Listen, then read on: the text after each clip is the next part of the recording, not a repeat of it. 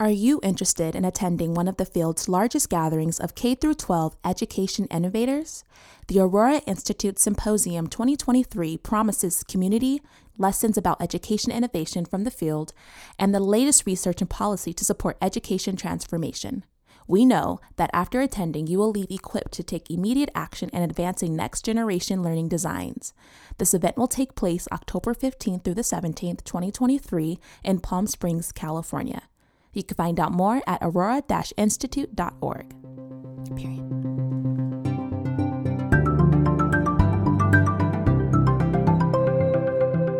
New school development, particularly new schools developed in networks, are the most important development in American public education, American education in the in the last 30 years. And recently, many of these new schools have been developed um, are very small, uh, micro schools, schools that empower learners and families. Uh, today, we're talking about micro schools and micro school networks with Kelly Smith, the CEO of Prenda. I'm Tom Vander Ark. You're listening to the Getting Smart podcast. Uh, Kelly, welcome. Thanks, Tom. It's great to be here.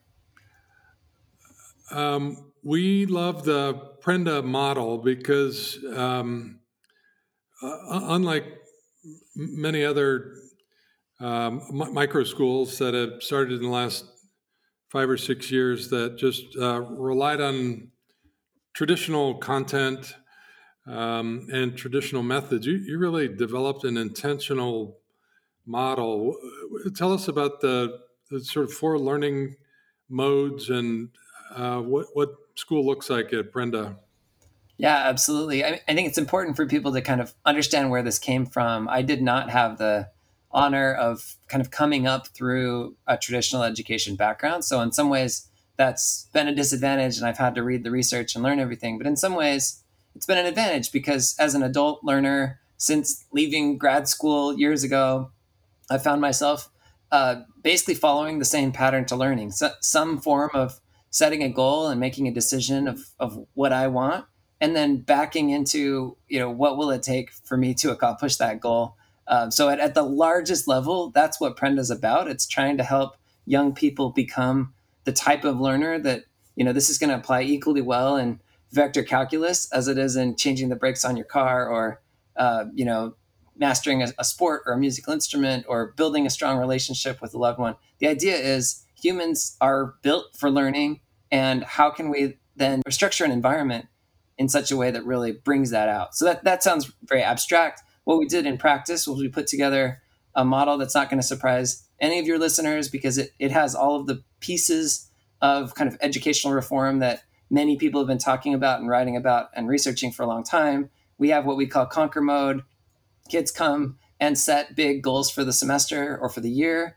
The you know our tools and software help them break those goals down into bite-sized pieces the goals are all about mastery. So as opposed to I'm going to sit in this chair and think about fractions for a half hour, it is I'm going to master how to get fractions onto the same denominator and add them. Uh, and then we can measure that and, and put that flow in place. So, you know, you, I'm sure you guys talk a lot about, I know you do, competency based mastery, that's embedded in the system. The other pieces, though, are very inquiry led. We have a we call collaborate mode. Kids take turns leading a Socratic discussion or debate or a math puzzle or a science experiment. It's all hands on. It's very constructivist. Um, you know, trying to really help kids think through carefully and and, and get to it. Um, all of this leading to, to kids becoming owners of their education. And then finally, create mode is project based learning. We give them a library of prompts. They make some choices. They work together in small groups, um, and they put that together. And then the fourth mode is is connect mode. We're really talking about helping kids uh, see each other as allies in their learning and being really proactive about what it means to be part of a community, what it means to deliberately focus on your mindset and your purpose and thinking through those those types of pieces. So what, what people would call social emotional learning, but we try to blend that throughout instead of modularize it. I love those components, Kelly. Uh, are are um, they stitched together in a in a pretty common way? Do most of your sites start with one and move to the other? Does create mode always happen in the afternoon? How, how, does that work? Yeah, it's a great question. Um, we started out on the assumption that people would be like me. I was I was the first learning guide. I started a micro school in my house in 2018, and like I said, I don't have a, a background running a class, or you know, I, I, was making it up and I was doing it with the kids. Um, the first few micro schools probably did kind of follow what I did. What we've seen now is across hundreds. I think we've reached over a thousand micro schools now, uh, cumulatively over the years, and um, and you'll see a whole variety of things. So some people you know, start in the morning and do what I did, which was let's do conquer mode first. Like, come, let's kind of get the the vegetables into the diet right away, and then we can kind of move on to some of the the parts that maybe the kids find a little more engaging. But as you kind of you know put that together, we see people doing all kinds of configurations, and in fact, leave it to each micro school to kind of tailor to the needs of of their individual community. Uh, Kelly, I, I just noticed um, you have these empowerment dimensions. They're sort of um, d- uh, design principles uh, on your site. I, I, remember seeing those before, but they're a, a beautiful framework. What, what is that? How does that help the learning guides? Yeah, we, we started. Um, I think one of the principles of design thinking and hopefully you know any anybody really trying to do something in the world is just getting clear at the beginning about what are we trying to accomplish here? Uh, Prenda's mission statement is two words. It is empower learners. We're really talking about that shift that I just alluded to, helping kids go from sort of a passive recipient of school, something that happens to you, you just show up and you know kind of maybe go through the, the motions or do the work that's required of you, moving from that to a much more active posture. I'm the owner. I'm empowered in the sense that I can go set goals and accomplish what I want and use learning as as the way that happens. So we realized in, in setting that as our mission, we needed to know if that was happening. And so what we we recognized, and this is I will just acknowledge not perfect. This is stuff social scientists have been looking at for decades. I think it will continue to be a fight and it will be an evolution for us as well as we learn. But things like locus of control, like am I, am I in a position to really influence the outcomes of my life? Um, engagement, we're looking at. We're looking at growth mindset. So these are things that you can actually measure. There are instruments uh, available, really borrowing from psychologists. Uh, this is, you know, what we what we hope for and what we want to see in children. Um, and we literally survey them, ask them, you know, go go to the kids themselves. It's fascinating to see the comments that a six year old might write about themselves as a learner. These metacognition things and and their their comments about their their micro school environment. Um, again, not done, but it's something we want to continue to look at as we we really try to design for well what are we what are we all about what are we doing here we measure test scores too but in a lot of ways this is kind of goal number one is empowered learners um, we're going to come back to that because that's uh, really the theme of your new book um, so kelly are most of these micro schools um, are they home based are they five or six kids? What's the what's the typical and then what's the sort of distribution look like? Yeah great question. Most micro schools um, i think our average number is 7.5 students. That number was higher during the pandemic. You had more parents just desperately looking for places to go. Um, 10, 10 is the most you know some are as small as, as two or three are very you know very small uh, a lot of people actually start with just a mom and her own kid meeting in their house and then it's a friend or a cousin or something, and it, it kind of expands from there. So you can picture that range. Um, a home is obviously the easiest place to start for most people, but we've seen tons of them now that have really expanded beyond that. Or maybe there wasn't a home space available and, and they went to a, a church, a community center, a dance studio, uh, some other building that's available, and typically places that are empty during the daytime hours. Like if, if it's a place that serves children in an after school capacity, by definition, you know, they're empty in the day. And, and so those places have been a great setting to host a micro school. Uh, Kelly, you, you got started in about 2018? 2018. Right. After um, years of tutoring uh, kids and some frustration with the education of your own kids, right? You have four kids? I have four right? kids. Yep. And th- this really scaled, particularly during the pandemic in Arizona. You have a couple hundred sites in Arizona now, is that right? Yeah. And are you in other states? We opened um, in a pretty big way in New Hampshire during the the pandemic. Uh, one of the goals we had right off the bat was we wanted this program to be as accessible as we could make it. Um, so it's actually taken us a while to open it up. This is true now that anybody can do it anywhere they are. They can just pay for it, right, out of pocket. But we know that there's a lot of people that wouldn't be able to do that. So we've put a majority of our effort into places where we can work together, whether that's partnering with the district, partnering with the charter school network, part uh, working inside of a school choice program. We don't have um, you know strong opinions about which one. We just want to make the program available to as many kids as we can. So um, yes, so New Hampshire, with, with through a, a funding partnership with the Department of Ed, we've worked with charter schools in Colorado, Kansas, Louisiana, and right now we're really looking at um, at Florida as a place with the kind of expanded ESA program, um, Arkansas, Utah, some of these other states that are giving funding directly to parents. That you know, putting aside the politics, that just opens up an opportunity for families to use that that funding to create or co-create or find the the options that are best for their their child. Do you have a few ESA sites in Arizona now?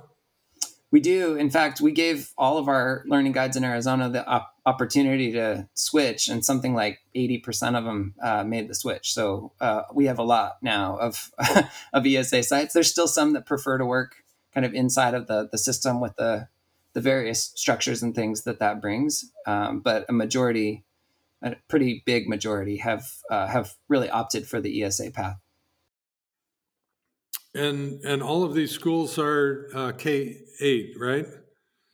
Or or operate within K eight. Some are elementary, but but you're serving K eight. That's right. Um, I and I know you've had all four of your kids have benefited from uh, the the Prenda model. Yeah, you just said a high school graduate. Congratulations! Thank you. And in fact, he was a little older he was the one with me through all the code club stuff. But by the time I started a micro school, he wasn't. Yeah, I think he technically could have done it, but wasn't interested. So he never did a Prenda micro school. The other three did Prenda micro schools uh, at different you know times in their educational journeys. And now he's off. You know, I was just he's he's done. Kelly, we've had the chance to um, to help communities create um, quite a few micro schools, both elementary and high school. Um, high school's a, a bit of a different animal. Have you thought about that? What, what's different about a about a high school, a micro high school? We, we think about it all the time. Our, our community is begging. I mean, I, I would venture to say there are some moms that are a little bit personally affronted and even like angry with me because we haven't done it yet. Um, they like Prenda. They find a lot of value in, in the community and, and what we're doing and they want their child to be able to continue. I will say that overall, the the market condition changes, the things that that uh, you know, sixteen year old might want out of their education. So you know, bigger pond, more options, more extracurricular, some of those types of things, the social features. Uh, that's all possible through a micro school world, but you have to really envision that differently and you know pool micro schools together and try to really deliberately create that larger community uh, and that's not a trivial thing. We're still working on K through eight, so I wouldn't say it's forever. The other thing that's tricky in high school is just the degree to which the institution has, uh, you know, some some strictures around it. Uh, things like a transcript matter a lot more in high school, and what does it mean to graduate and to be ready for college and diplomas and degrees. And so there's a layer of, um, I think, parents and every everybody else, regulators are worried about um, you know the formula maybe a little more at those later ages. It starts to feel uh, you know closer to, to college and the rest of the track. So we're constantly using this analogy of escalators right? We're, we're telling parents during k through 8 putting your child on an escalator and hoping that they end up at the other end of the escalator. You know that's that's a very passive mode. That's not the right way to think about it you should be instead seeking an, an active learner posture well, that's easier to do at age five, six, seven, where maybe the stakes don't feel as high. But when you start thinking about my high school escalator connected to my college escalator, connected to my job escalator, I, I think you can still have a great philosophical discussion about the va- validity of all of that. But it, you know, for better or worse, that's it's embedded in the kind of consciousness, the, the collective psyche of, of America. And that's how we still think about those types of things. Kelly, the last couple of years have been a roller coaster for all of us, but uh, particularly you. I, you you showed up, you know, 24 months before the pandemic and exploded during the pandemic. Um, you, have probably seen your numbers come down a bit um, post pandemic, but uh, reflections on where you are now and where the Prenda network is, uh, sort of post pandemic. Yeah, I I mean, I remember having conversations in early 2018. Uh, I was seeing things firsthand in my house with kids that had gone from disengaged to engaged, had gone from not feeling confident in their ability to learn. Some of them were grade levels behind, and to see them dig in and, and move and, and see the progress. So I had a kind of a firsthand conviction that, that this is going to work. And, and I, I was there as a parent too. One of my kids was in my class. So I had seen it through those lenses. And I would tell people, I remember having this conversation, you know, there's going to be a day in 10 or 20 years where this is very, very normal and everybody's going to uh, think of microschool. Not that everybody does it, but it'll be microschool is just one valid option among others that uh, works for, for people. And I think it's going to be huge, right? And I, I was really excited about that. And I would talk to people about it. But I thought 10 or 20 years. And then COVID came along, and all of a sudden everyone was talking about microschools, and I was interviewed by the New York Times, and all these things where it was like, whoa, that happened much faster than I thought. That led to a lot of, you know, craziness, a lot of operational constraint. We had we a lot of growth, and that was interesting, and the, the problems were engaging. I think, of course, afterwards the market hadn't really shifted in a permanent way, so we're still not at that kind of 10 year horizon, but it definitely accelerated it forward. And uh, here we are now in the aftermath, kind of settled in, uh, still at a place much larger and bigger than we otherwise would have been, um, and now able to you know deliver on it. We've been able to build the the capacity. And then meanwhile, you have a second macro shift in the education world, which is these school choice programs that you know I was around six seven years ago watching all of this and thinking, well, that would make a difference. But it, it at the time seemed like that would never happen, and now here we are these these laws are live. We are actually processing kids through these programs, and uh, funding is flowing directly to parents, and all these things that I would would have said even two or three years ago. I would have said no way.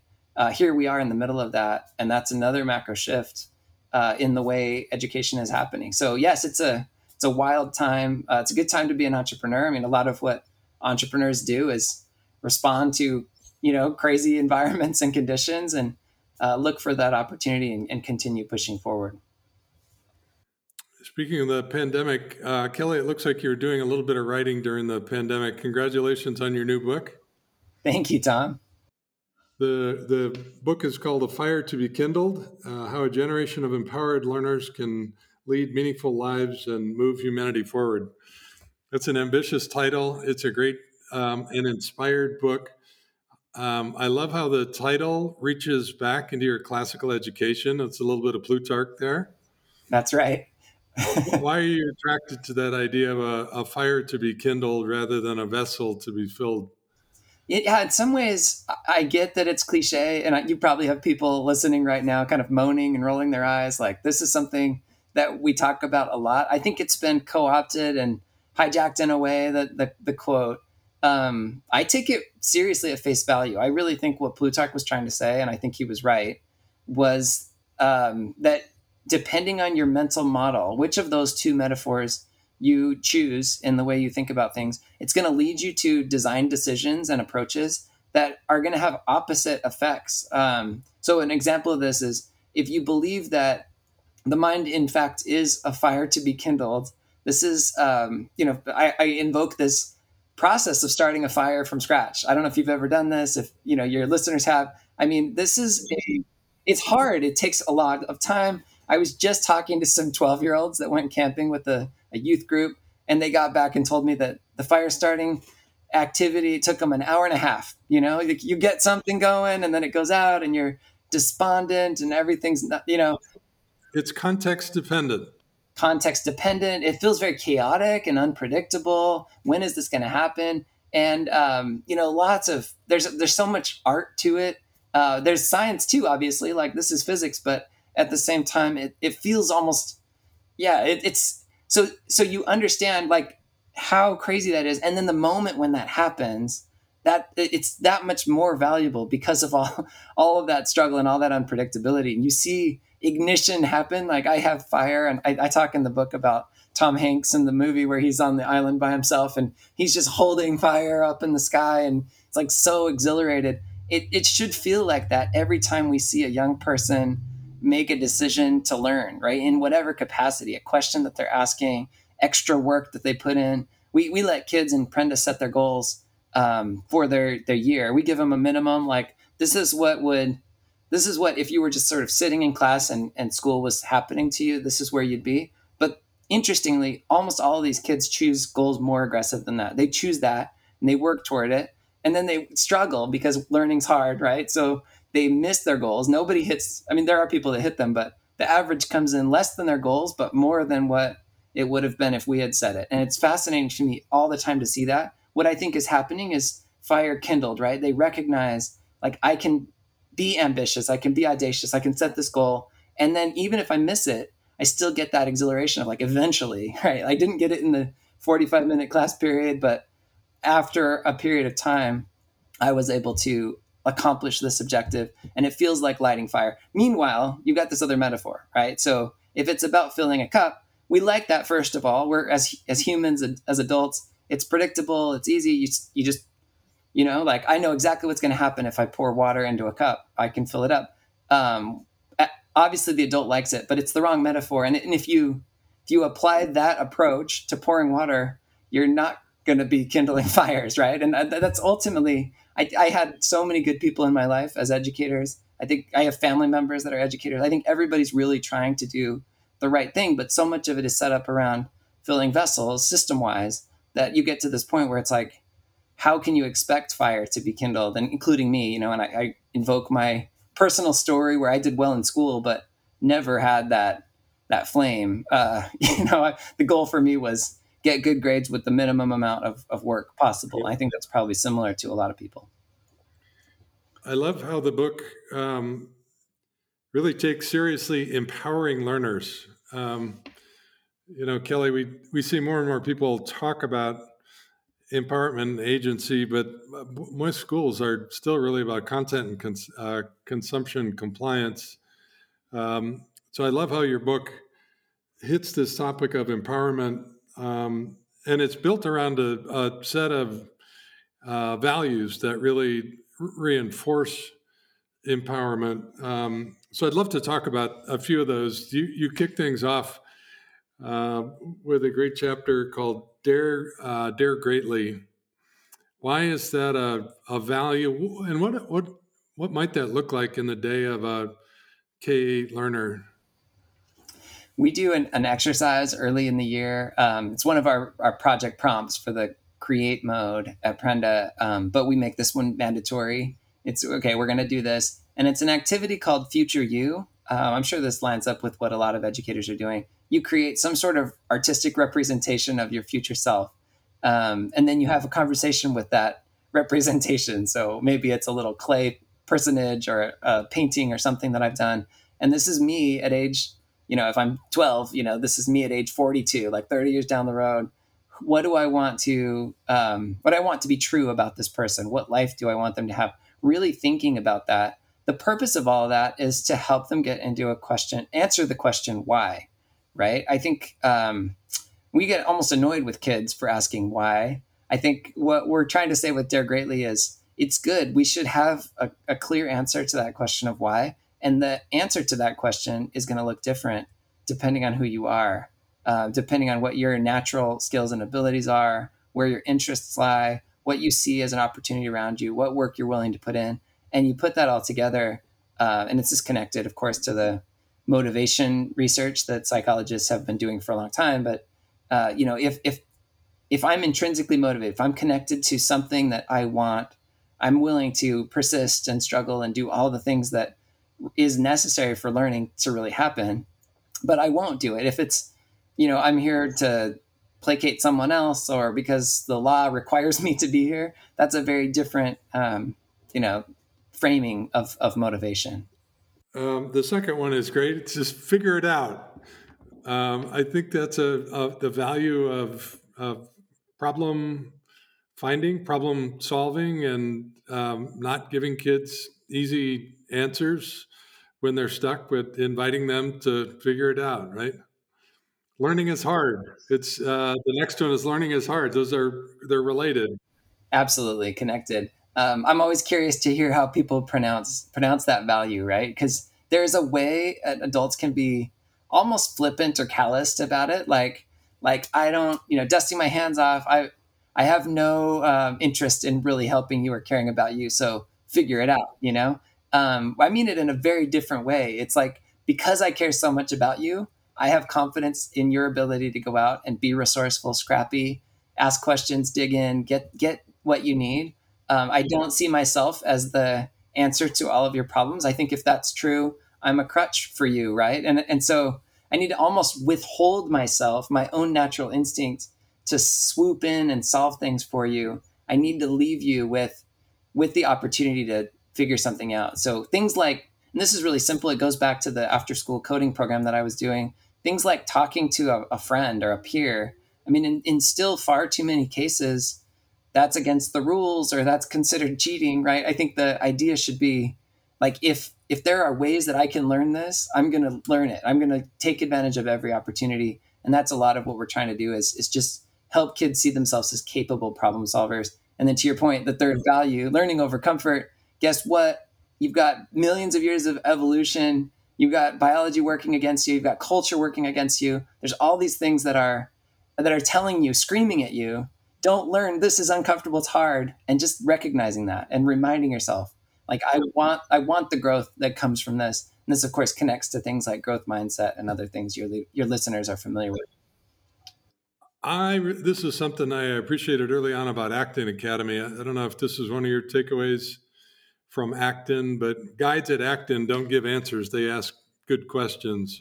Yeah yeah, I, I, think credit Sandefurs. I credit Socrates before them, right? I mean, I think this has been known for a while, and um, and I think it's yeah, it's incredibly important. It, and by the way, really, really hard to do if you have the answers. I learned this by experiment because I had one code club, one of the code clubs that I was supporting, where I couldn't find an expert. I couldn't get a computer programmer to go be the adult in the room, and so I got the librarians to do it. They were women in their 60s that had never coded before. They, they told me they have trouble with email. And what happened was those women did a much, much better job facilitating Code Club than this, the professional software developers. The reason, one of the reasons, is that if you know, then you tell, right? And those those software developers gave these boring lectures, or they would sort of like lose all the kids in in this like glazed over thing. And I've been there, I've done that. Meanwhile, these ladies, that wasn't available to them. And so all they could do was ask questions and engage as learners themselves. It was incredibly compelling, and the kids came and came again and brought their friends, and real learning outcomes came from that group in a way that surpassed the code clubs with experts sitting there. Kelly, the, the code club um, idea brings up a related point for me that, that particularly in, in, in middle grades and moving into high school, um, as the world gets more and more complex, it feels more and more important than ever to invite kids into complex problems, problems that don't have answers, answers that we don't know. So we're we're not just keeping the answers from kids. It's like I don't know the answer to that, but how how might we figure it out together? And I I sense that in your in your book that spirit of inviting kids into um, complicated problems with that spirit of how might we that design mindset I I guess what what I'll say to that just briefly is um, I'm long on humans. I really do believe what's on the subtitle of this book that they can live meaningful lives and move our species forward. I think there are problems that we as adults have bungled and haven't done a great job with. Um, and I mean it when I ask them questions, right? Like, I, I don't have a good answer to this. This is what these people say. This is what these people say. Let's practice going and like checking sources and trying to make sure things are valid. But the end of the day, let's let's write a good question, right? How can we articulate what the question even is? Uh, and just being that level of curious, it's one terrifying because it's much much safer. This is again back to fires versus filling a cup. It's much safer and more predictable to just be like, I know the standards. These are the elements of the lesson plan. I will cover them in order as I communicate in a one directional way to my kids. But the other way can light a fire. And, and that's, uh, it's so incredibly empowering for somebody that's trying to learn to actually realize I've had kids do this double take. Like he doesn't really know, you know? And I'm like, exactly. That's, that's what, that's the point, right? This is, um, I think it was Steve Jobs that kind of talks about this in a commencement address where he just says, you know, look, look at the world around you. People built that and you can build that too. You just have to think about it differently. Who, who is this book for, Kelly? Is this for Prenda families and prospective Prenda families? I started writing it for for educators. I, I think I I had people you know involved in the work of of serving kids and helping them become learners. Um, but it's interesting how a book can take on a life of its own. I mean, I got to this point where I had two sections, and one of them was much more practical. Probably had Piaget in there, and there was like Montessori references and things. And then the the first half of the book was what ended up being the book. Like my editor cut it in half and said, "You've written two books. This first part of the book is really for anyone. It's for somebody who wants to ask this question of like, am I getting these outcomes? Am I moving humanity forward? Am I living a, a meaningful life in the way I define it, whatever that looks like for me? Uh, I think you could get benefit from this at age 80. I have stories in there of people, you know, in their 60s taking on new habits and, and learning things. And I think it's valuable for young, young children. Um, but these principles, I believe, are universal. And then as we get some alignment around this, and I think this does extend beyond Prenda's community, hopefully to people in classrooms, people in music studios, people everywhere, as we get the, that sense of like, what are we really doing with learning? Like, what is that? It's an elevated conversation. I think it opens up some pretty exciting possibilities in the education world.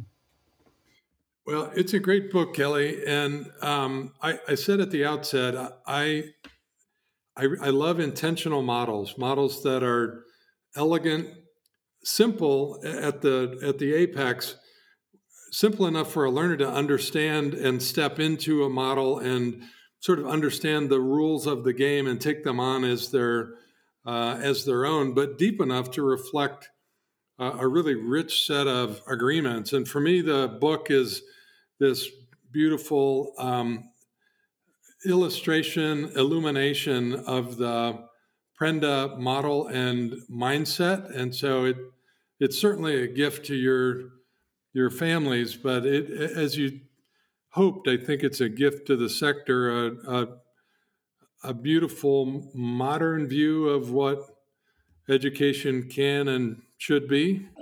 Modern and, and 2000 years old at the same time. I, I appreciate it and yeah no it, it is. I, but I, I do think it's a, it's a fresh view of learner centered education. Um, I, I, appreciate the the next couple chapters talk about start with heart and a foundation of trust. So you really do talk about the basics of how important relationships are in a learning journey well, I appreciate that. Means a lot coming from you, Tom, as somebody who I've looked up to for a long time as a leader in this space. And um, I'm, I'm glad. I, ho- I hope the book is useful to people and, and that it opens up, maybe opens some questions that uh, I or you don't have the answers to and, and raises some interesting conversations. What's what's uh, what's next for Prenda? Do you have any new features, new regions that you can tell us about? A lot of uh, effort on the, these new states that have passed uh, universal or expanded um, ESA programs. So expect to see us in Florida and other places like that. Um, and then we continue to just evolve and, and expand the the learning model, the curriculum library that's in there. We want to make sure that this is providing all the tools that somebody that maybe isn't an educator, like I wasn't in 2018, uh, for them to be able to step up and have a life changing impact in the life of young people. Kelly, as we, we close, I'm, I'm trying to think of the, the big takeaway here for our listeners. I think it's empowered learners. Is that the Prenda at the core of Prenda and at the at the core of this book? I would say, yeah. I think your your listeners might be tempted to think of that in terms of someone small or young, I would say um, with humility, like what does that mean for you? Being an empowered learner yourself, and I think the world gets better every time that happens. Who, who would you like to uh, acknowledge? Who, who helped you um, get Prenda and or this book to the finish line? Anybody a, a real inspiration in the last five years on this journey?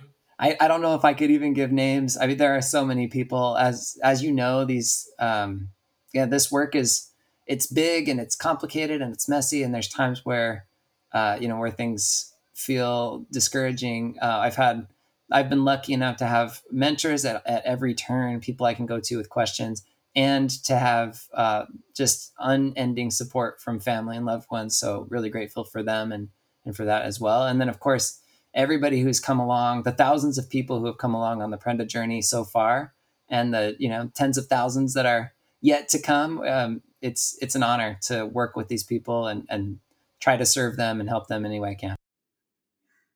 Uh, where can people learn more about Prenda? Prenda.com, easiest way. Prenda.com and uh, check out Kelly's new book, A Fire to Be Kindled. You can get it on Amazon and read it on your Kindle. There you go. uh, or at your favorite uh, independent bookstore. Absolutely. Kelly, thanks for your contribution to uh, to the micro school movement, to education. Thanks for a fire to be kindled. It's great to reconnect with you. Thank you, Tom. Appreciate the chance. Thank you to Mason Pashia, our producer, and the whole uh, Getting Smart team for making this possible. And until next week, keep learning, keep leading, keep innovating for equity. Thanks for tuning in to the Getting Smart podcast today. We want this podcast to be actionable, insightful, and a great way to learn about what's next in learning. In order to stay on the cutting edge, we need people in the field to tell us what they're hearing, what they're wanting, and what they're needing to learn more about. Got a topic or a guest in mind? Send your recommendations to me, Mason at gettingsmart.com. And if you like what you're hearing, don't forget to leave a review in Apple Podcasts or subscribe wherever you listen. Feel free to share the podcast on social media using the hashtag GSPodcasts. Thanks so much.